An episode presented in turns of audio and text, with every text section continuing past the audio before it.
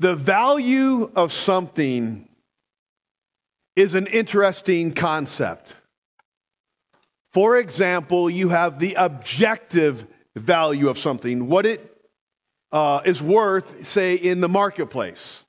Last Monday, as I began to write this message, I uh, looked and saw what an ounce of gold was going for, and I think it was about $1,938.57 per ounce, gold standard. Then I saw that a pair of Air Retro number four Jordans would cost $1,006 for those shoes.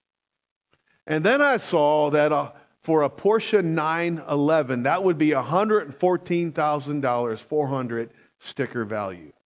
And then I saw that an acre of rich farmland in the great state of Michigan is $5,850 per acre. That is the objective value of those items. However, even if I had the money to buy those things, not all of those things would mean that to me. So you not only have objective value, you have subjective value. Now, maybe if I came into a lot of money, I might buy gold, probably not at $1,900 an ounce. And I definitely would not buy those Air Jordan 4 Retros. I'm just fine with my $100 tractor supply specials. Pretty stylish, aren't they? All right. I would not buy uh, a Porsche 911, but if I, if I came into the money, I probably would buy a nice, big, six cylinder hunting truck. If anybody wants to donate that to the Ministry of Hunting, I would be more than agreeable with that.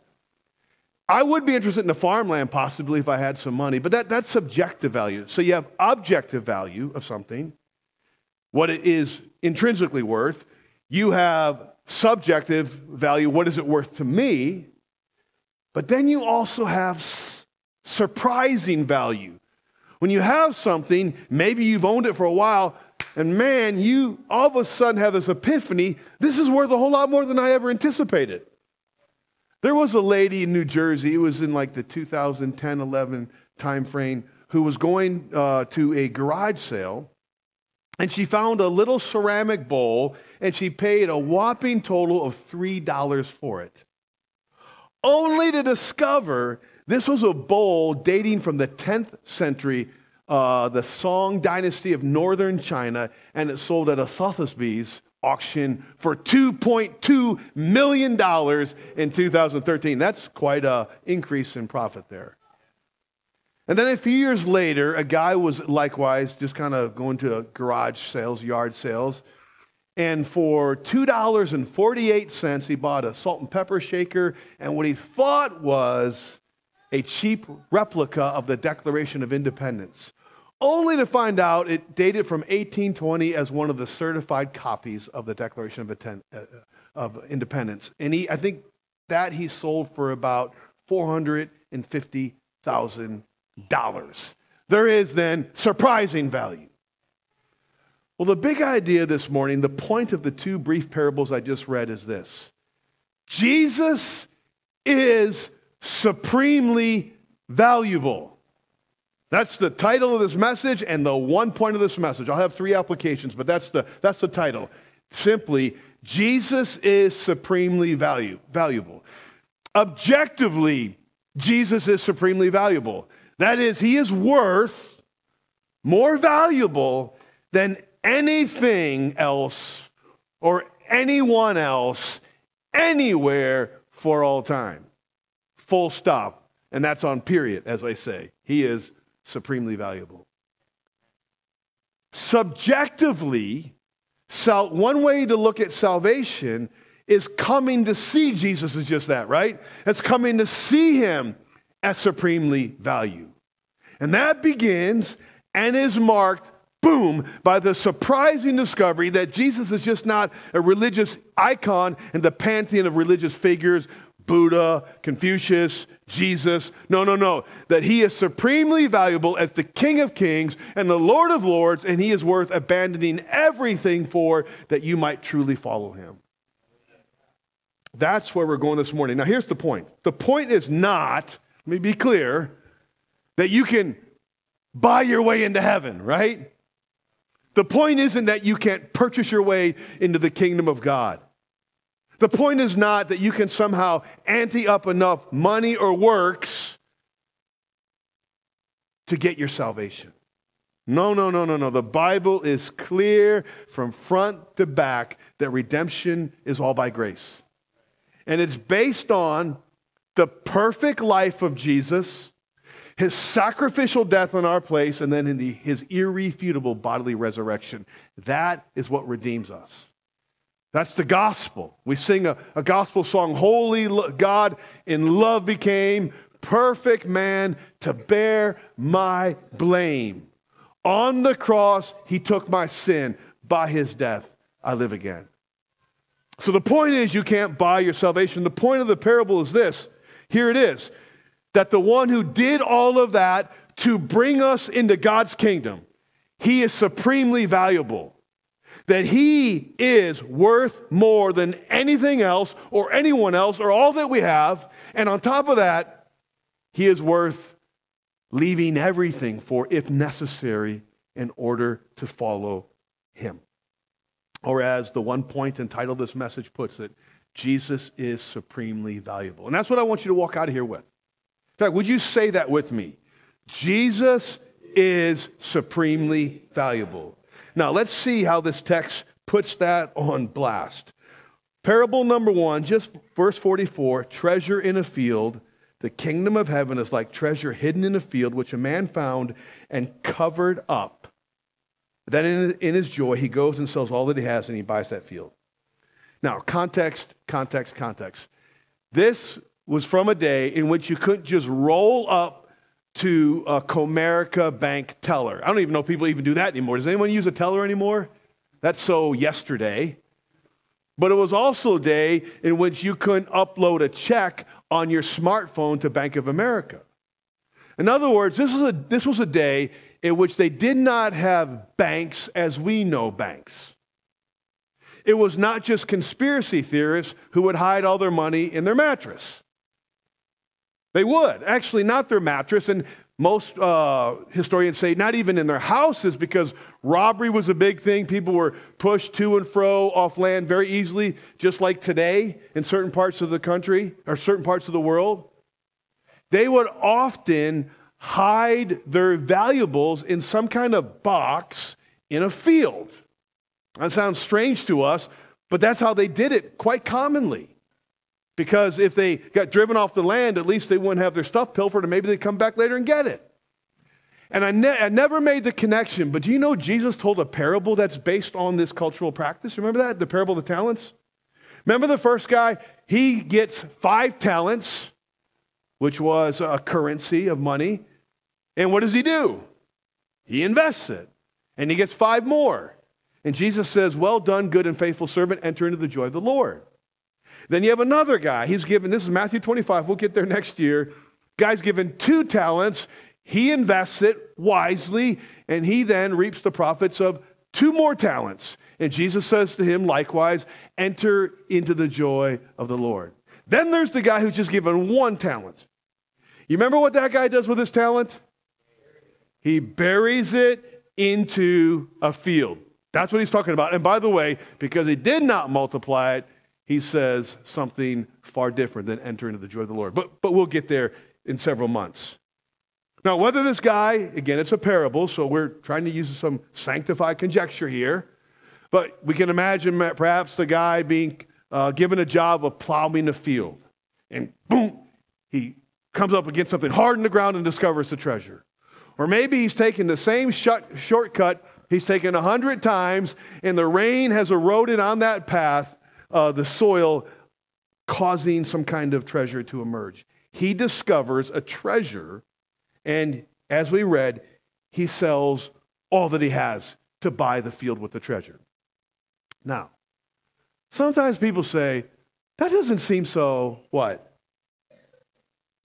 Right or ethical.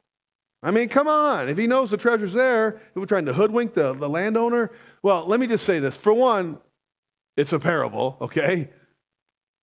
And for another, I would add that in a day in which people land changed hands so quickly, who even knows if the current landowner was actually the one who originally owned the treasure? It could be three or four people later, earlier.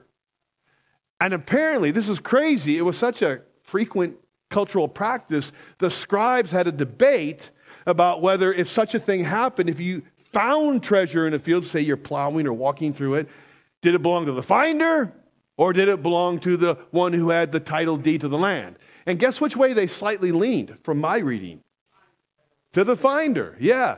But there's a little caveat there. If the finder was a servant plowing for his master, then it would go to the master. That's how it went. But in the end, if what he's doing was really ethically wrong, he would have just taken the, taken the treasure right there, right? Because probably nobody's looking, just kind of put it in his pocket or carried away and away he's gone. So the, the point is not all that. The, the, he's not trying to make an ethical point, he's trying to make a point of value through telling this parable. And what this guy does, again, we're using sanctified conjecture, it's a parable. He, he tracks down the owner. Maybe he does, goes to City Hall and does a title search. And he finds out who the guy is, and we're going to come back to these two words later in his joy. And then eight words, which put together are quite powerful, showing his faith. He goes and sells all that he has. He is all in for this treasure in the field. Now, what's, what's the point of this parable ultimately? We said it already together. What's the point? Jesus is Supremely valuable. The king is supremely valuable. Being in the kingdom is supremely valuable. So that's parable one. Parable two, the pearl of great price or great value. Again, the kingdom of heaven is like a merchant in search of fine pearls, who, on finding one pearl of great value, went and sold all that he had and bought it. Now, the merchant in this parable, the idea he was likely a wholesaler. He would, he would buy stuff and then he would sell it for probably a handsome profit. In this case, he is purchasing pearls. And by the way, in the first parable, the guy stumbles upon the treasure. And some people stumble upon Christ, right? They get invited to a service, or somebody on campus shares the gospel with them. They weren't really looking, right? Boom, they stumble upon a treasure. And for other people, they're, they're seeking, they're, they're actively seeking. This guy is actively seeking treasure. In this case, the treasure of expensive pearls. And they were expensive. They were very expensive. Very, one, because they're very rare. And number two, because it was very dangerous to harvest pearls. This was a pre scuba uh, gear era, right? So I, I heard it described one way by this one guy. He said somebody would go to 20 to 40 feet of water. That's pretty deep. Uh, he'd be in a skiff, like a flat bottom boat. He would tie a bunch of rocks to him, go overboard, boom, boom, boom, go all the way down 20 feet, 30, they say upwards of 40 feet. Again, no eye gear uh, that we would know of. And kind of grope around in the muddy uh, bottom of the water there. And when he found a pearl, would put it in a pouch, or if it was next to a, uh, fixed to a rock, he would pry it off. And as he has his, almost his last uh, breath, he, he ascends back to the surface 20, 40 feet. He has to cut the strings first attached to the weights. They would pull him up into the boat. He gather his breath. He would shuck that oyster, get out some hot sauce. No, that's not what he was doing. He would see if there's a pearl there, right? And that would be his employment, very dangerous employment. They would do this in the Red Sea, the Mediterranean Sea, the Pacific Ocean, and, and all the rest. Pearls were really the thing back in the day. Cleopatra said to have two massive pearls that were made into earrings that would be worth in today's dollars millions of dollars. Then I read this that really wealthy and pretentious people, to flaunt their wealth when they had a big party, they would have one of their pearls dissolved in, uh, in, in vinegar and then once it was dissolved, they would pour that into the wine canter, and then they would share the wine together, just showing off their wealth. Drinking pearls. That's you guys are looking at me like, yeah, no, no, that's crazy, right? But that's what went on in that place, in that era. Now, this guy finds, and he knows pearls because he buys them for a living. He finds a pearl of such great value that he sells everything he had, and he had a lot, and the lot he had was very expensive in order to buy it. Point is that Jesus is what? Supremely valuable. Now, never, never in the history of Restore did we get to application so quickly, but here we are, okay? And I've got three of them. One has to do with our emotions. The second has to do, that'll be the longest one. Next one will be quite a bit shorter actions.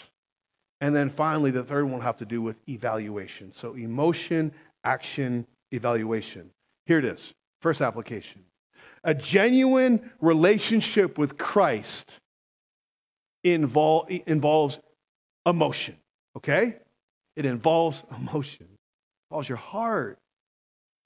Now, there is often in doing uh, evangelism and just in American Christianity, and I suppose across the world, very bad tactics used of manipulation to get people to decide for Christ, right?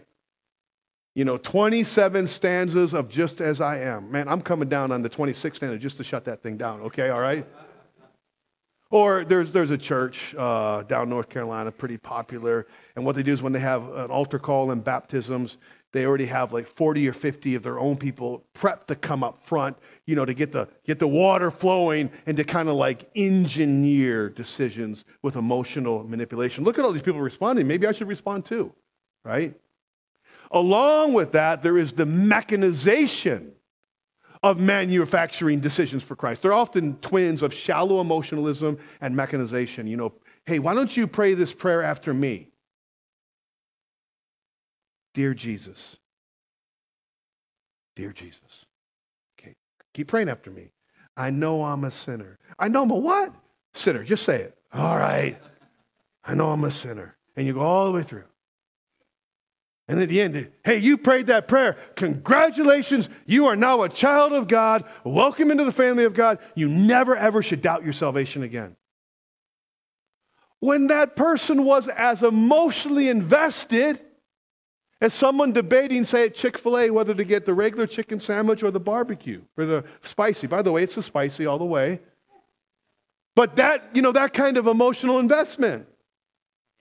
And, and by the way, I, what I'm not prescribing, because Scripture does not, is some kind of cookie cutter outward display of emotion. In fact, Pastor Nick preached so well two weeks ago on the parable of the four soils. And the one soil, the second soil, there was a lot of emotion, right?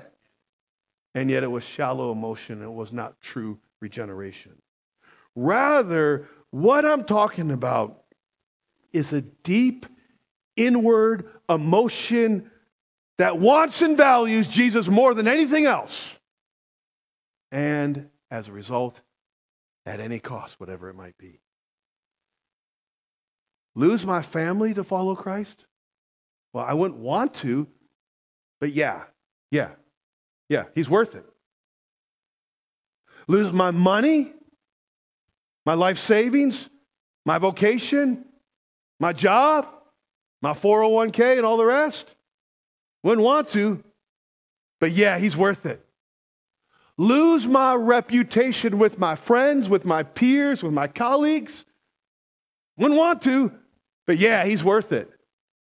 And that's important to note that one because we live in it. It used to be making a confession of faith in Christ would gain you cultural currency. Today it's the other way around, isn't it? Oh, oh, you're, you're one of those. Well, what kind of Christian are you? You believe that book? You believe Jesus is the only way? Yes. You believe that, that people without Christ are going to hell? Yes, yes. Those are all things that Jesus said you must be willing to lose to follow him. You, you can track down the verses. I mean, those are explicitly things he said. Sometimes he uses a, a Hebrew literary device of hate. You actually, he says, must be willing to hate what? Your family in comparison to how much you must love God, which smacks us right in the jaw of our family idolatry, right? Doesn't it? Apart from Maybe losing your family, probably won't, but in some places you will, absolutely. Or losing wealth or income or job or reputation, you must be willing to turn from your sin. The very thing Jesus came to save us from, right? And by the way, that is not teaching that you make yourself right with God through self purification. Not at all. It simply is, is the heart of someone who was truly embracing the one who came to purify us from all sin and make us zealous for good works. All of this is fueled not by, well, I guess I have to, but man, I get to. When a heart is seized by the supreme value of Jesus, you don't think of any of that as a sacrifice. You're not like, I have had to sacrifice so much to follow. Never mind this, though. Never mind what I've had to sacrifice. Let's talk about you. Yeah, okay. Pretentious one. You know what I'm talking about? Like, that is not the heart of someone who has been gripped by the suppressing, uh, supreme value of following Jesus.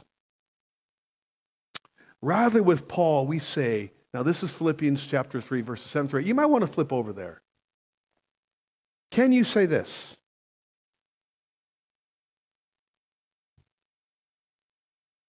But whatever, Philippians 3, verse 7 8, but whatever gain I had, I count as loss for the sake of Christ.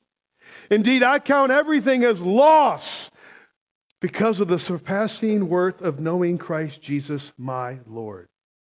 He say, well, he is talking about loss. Hold on, hold on. Look how he phrases that loss. For his sake I have suffered the loss of all things and count them as dung, one translation. Figure that out. Rubbish right here in order that I may gain Christ. That is the heart of someone who's been gripped by the supreme value of Jesus, that Jesus is supremely valuable. And it's worth noting, since we're in Philippians, and we won't read the rest of that chapter, that Paul, this important church family, ditches not just as his righteousness, but also as his reputation and as his, as his motivation as well, both his religious performance and his ethnicity. And that's important because those are two things that I hear Christians put a lot of clout on in the relationship with God. And the way I know that is they put, they put a, a word in front of Christian or a couple words in front of Christian. Now, we are strongly pro life here. But when someone says they're a pro life Christian, maybe you're telling on yourself about something. You, don't get me wrong, the Bible will very clearly drive you to be pro life, right? But we're Christians. Or sometimes people say that maybe the theological uh, slant here, like I'm a, I'm a Reformed Baptist Christian or I'm a Reformed Christian. Well, that's good. I think the Bible will lead you in that direction. Nonetheless, you're a Christian. Or sometimes people will talk about their ethnicity. I, I, I'm a black Christian. Well, praise God, we're fearfully and wonderfully made in so many different ways. And we acknowledge that sometimes people have been devalued because of that, for sure. But at the end of the day, we're all Christians, right? That's who we are, made in various ways by God's grace. Now, this this ditching of where he found his righteousness and where he found his reputation and where he found his motivation was all sourced in this because he found Jesus supremely valuable above all things, right? That's it. That's it. And this is not just a glancing emotion that you feel during a song or whatever, but a lasting conviction that Jesus Christ is indeed supremely valuable. And a lot of people fall away from Jesus because they never found him supremely valuable. I'm just going to be honest with you. Maybe it was emotion they were feeling. Maybe it wasn't mechanization or shallow manipulation, but, but, but they just kind of put, oh, yeah, this is going to be cool. But they, they didn't really see him for who he is. Martyn Lloyd-Jones tells a fascinating story. He was doing a weekend meeting somewhere in, in Britain. And it was a Tuesday night. He had preached. And on Wednesday, he's just taking a walk to the little village there. And a man comes up to him and says, Oh, Dr. Jones, what a powerful message that was last night. But I wish you'd had an invitation because I would have responded. And Jones said, Well, Nothing keeping you from responding right here now. And he says, Oh, no, I'm not really feeling that way anymore. And Jones said, Well, if what you're feeling right last night didn't last until this morning, you are not ready to be saved. Old preachers used to say, I try as hard as I can to talk somebody into coming to Christ, and then I try as hard as I can to talk them out of coming to Christ. Because there's a lot of fake conversions. They were making the point that true faith wants Jesus at any cost because he is supremely valued. Nothing will stand in the way. And I just highlight those two words I said I was going to come back to from verse 44 in joy. In joy. How does he come? Why does he suffer everything? Grudgingly? Okay, I guess I'll have to do it. No, what does it say? With joy, with joy, in joy.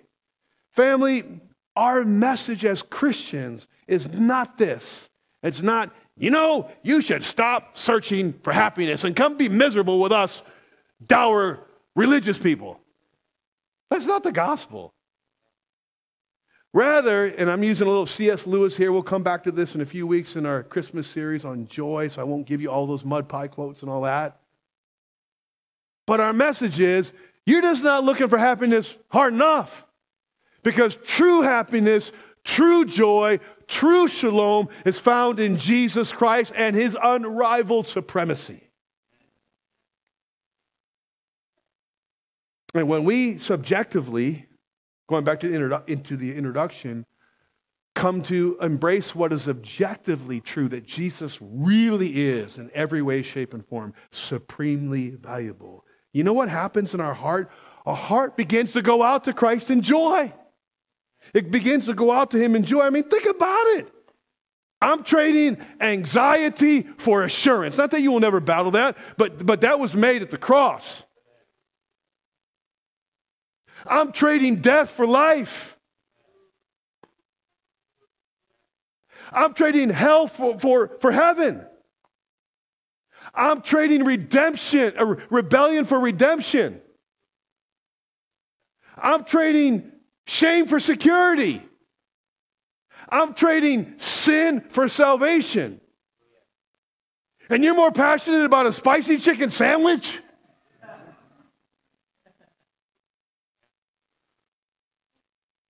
Now, listen, whether you stumble upon Jesus, and the end of the day, I think that's really us because he, he's the one that draws us towards him, or you're in that place where you're actively seeking him when he is truly found, it is not cerebral alone, it is celebratory. It is not just intellectual, it is emotional and deeply so. It's not just in your head, it goes down to your heart. Sometimes athletes will say in a post game interview, and sometimes they're sincere, and it's cool when it is and sometimes it's just kind of Christianese, but they'll say, I'd like to personally thank my Lord and Savior Jesus Christ. That's good when it's from the heart. But wouldn't it be cool for someone to stand up and say, I'd like to personally thank my Lord and Savior and treasure, Jesus Christ? That would be these parables right here. So, can you say, Colossians 3, verse 4, this was part of our reading this morning, that Christ is my life? that Christ is my life. A genuine relationship with Christ involves emotion. Second of all, and much more briefly, a genuine relationship with Christ also involves action. Now, in a sense, I've already preached this point in preaching the first point because our outward actions are almost all the time, if not all the time, rooted in our inward emotions. Or to state it slightly another way, our inward emotions are always reflected by our outward actions. Would you agree? That our direction flows out of our emotion. That kind of what we do flows out of what and who we want. So let me cut to the chase. I want to emphasize that the result of truly seeing, tasting, treasuring Christ as supremely valuable is changed action. In the parables, you saw the deliberate action. They go and buy everything, they, they sell everything they have to buy all the money they can, to get all the money they can in order to buy the great treasure or the pearl of great price. There is lots of action verbs in these short parables. This action begins with a decision. As much as I rue emotionalism and the mechanization of genuine decisions for Christ, people, you, you got to come to Christ. You have to. You don't, get, you don't become a Christian by osmosis. Not how it works. You don't become a Christian because your mom's a Christian or your dad's a Christian or, or a brother or sister's a Christian. You don't become a Christian um, because you come to church. You don't become, baptism will not make you a Christian. No, you become a Christian by repenting of your sin and calling upon Christ, Christian, Christ to save you. And the Bible says when you make that decisive step of action, you have been translated out of the kingdom of darkness into the kingdom of the Son of His love. So, is there anybody here like that? You could have been in church all your life and have some, you know, have some Christian stuff, some Christian apparatuses in your life. Have a Bible, you can highlight it, but you must turn to Christ yourself. The Bible talks about a new birth. It's the spirit that's behind that new birth, but that new birth gives evidence by a baby crying out to God. Just like Calvin, as much as he's a good baby, is going to cry out to his mom and dad. Why? Because he's alive. Are you crying out to the Lord for, salvation? You ever done that? And then I would add not only does action begin with a decision, action continues with a lifelong step after step of deliberate direction or intentional direction. What I mean is this as you and I, if we, if we really become alive in Christ, Calvin is Calvin did not know he'd be the center of uh, so much in this illustration here, but in God's grace, Calvin will continue to grow, right? He's going to soil a few diapers, right? He's going to cause his parents to have some sleepless hours. He's going to bring them great joy. He's going to learn to walk. It'll be a big thing when he learns how to walk with the assistance of a couch, right? And then he'll, you know, weebles wobble, but they don't fall over. They, he will fall over and all that. And then he will grow, grow, grow, grow, grow into adulthood. That's a, that's a picture of a Christian, right?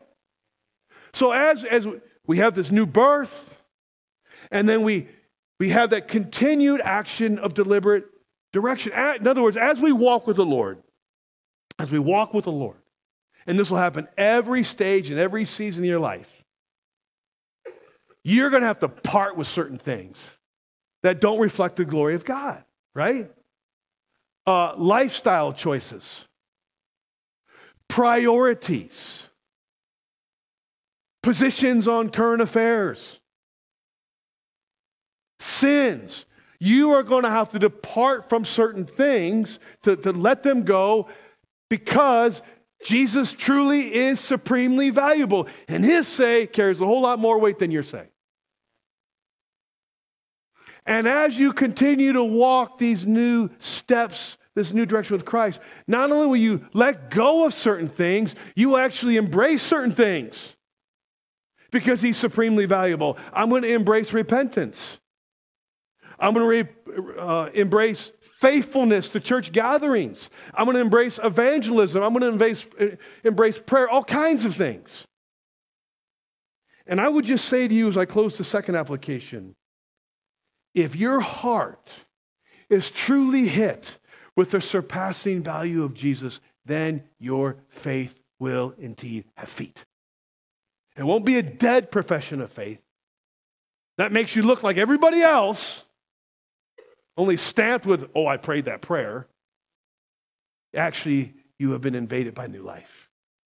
He puts it this way in Colossians 3 If then you have been raised with Christ, you could translate this way Hey, since you've been raised with Christ, seek the things that are above where Christ is seated at the right hand of God. Set your minds on things above where Christ is seated at the right hand of the Father. For you've died, and your life is now hidden in Christ with God. And when Christ, who is your life, appears, then you will also appear with him in glory. And then he goes on to talk about things you put off. I just talked about that, and things that you put on. Now, finally, third of all, a growing relationship with Christ involves, involves evaluation. In other words, you're willing to step back and ask the Lord, How is my heart, my emotions? How is my walk, my actions? And some people find it helpful to have trusted people around them, family members, friends, who walk with you and know you, who you can say, hey, how do you think my, my heart is? How do you think my walk is? And hopefully you have friends around you who are willing to say so even when you don't ask because they love you and they care for you. Some people find it helpful to step back, time of, uh, of rest, time to reflect. In a sense, Paul's letters to the churches are basically asking the question hey, church, how's your heart, your emotions for God? How's your walk, your steps for God? He gives doctrinal truth in each of his epistles, and then first three chapters say of Ephesians, doctrine, doctrine, doctrine. Second three chapters, hey, how's this making you feel, and how's this making you walk? I think of 2 Corinthians 13, 5, when he says, Examine yourselves to the church at Corinth to see whether you are in the faith. Test yourselves. This is the idea of evaluation. Or do you not realize this about yourselves that Christ Jesus is in you unless indeed you fail to meet the test? And then these stronger words by Peter in 1 Peter 4:17, for it is time for judgment to begin at the household of God. And if it begins with us, what will be the outcome for those who do not obey the gospel of God? Emotion, action, evaluation. I want to close with three things. First of all, I want, to, I want you to personalize these parables.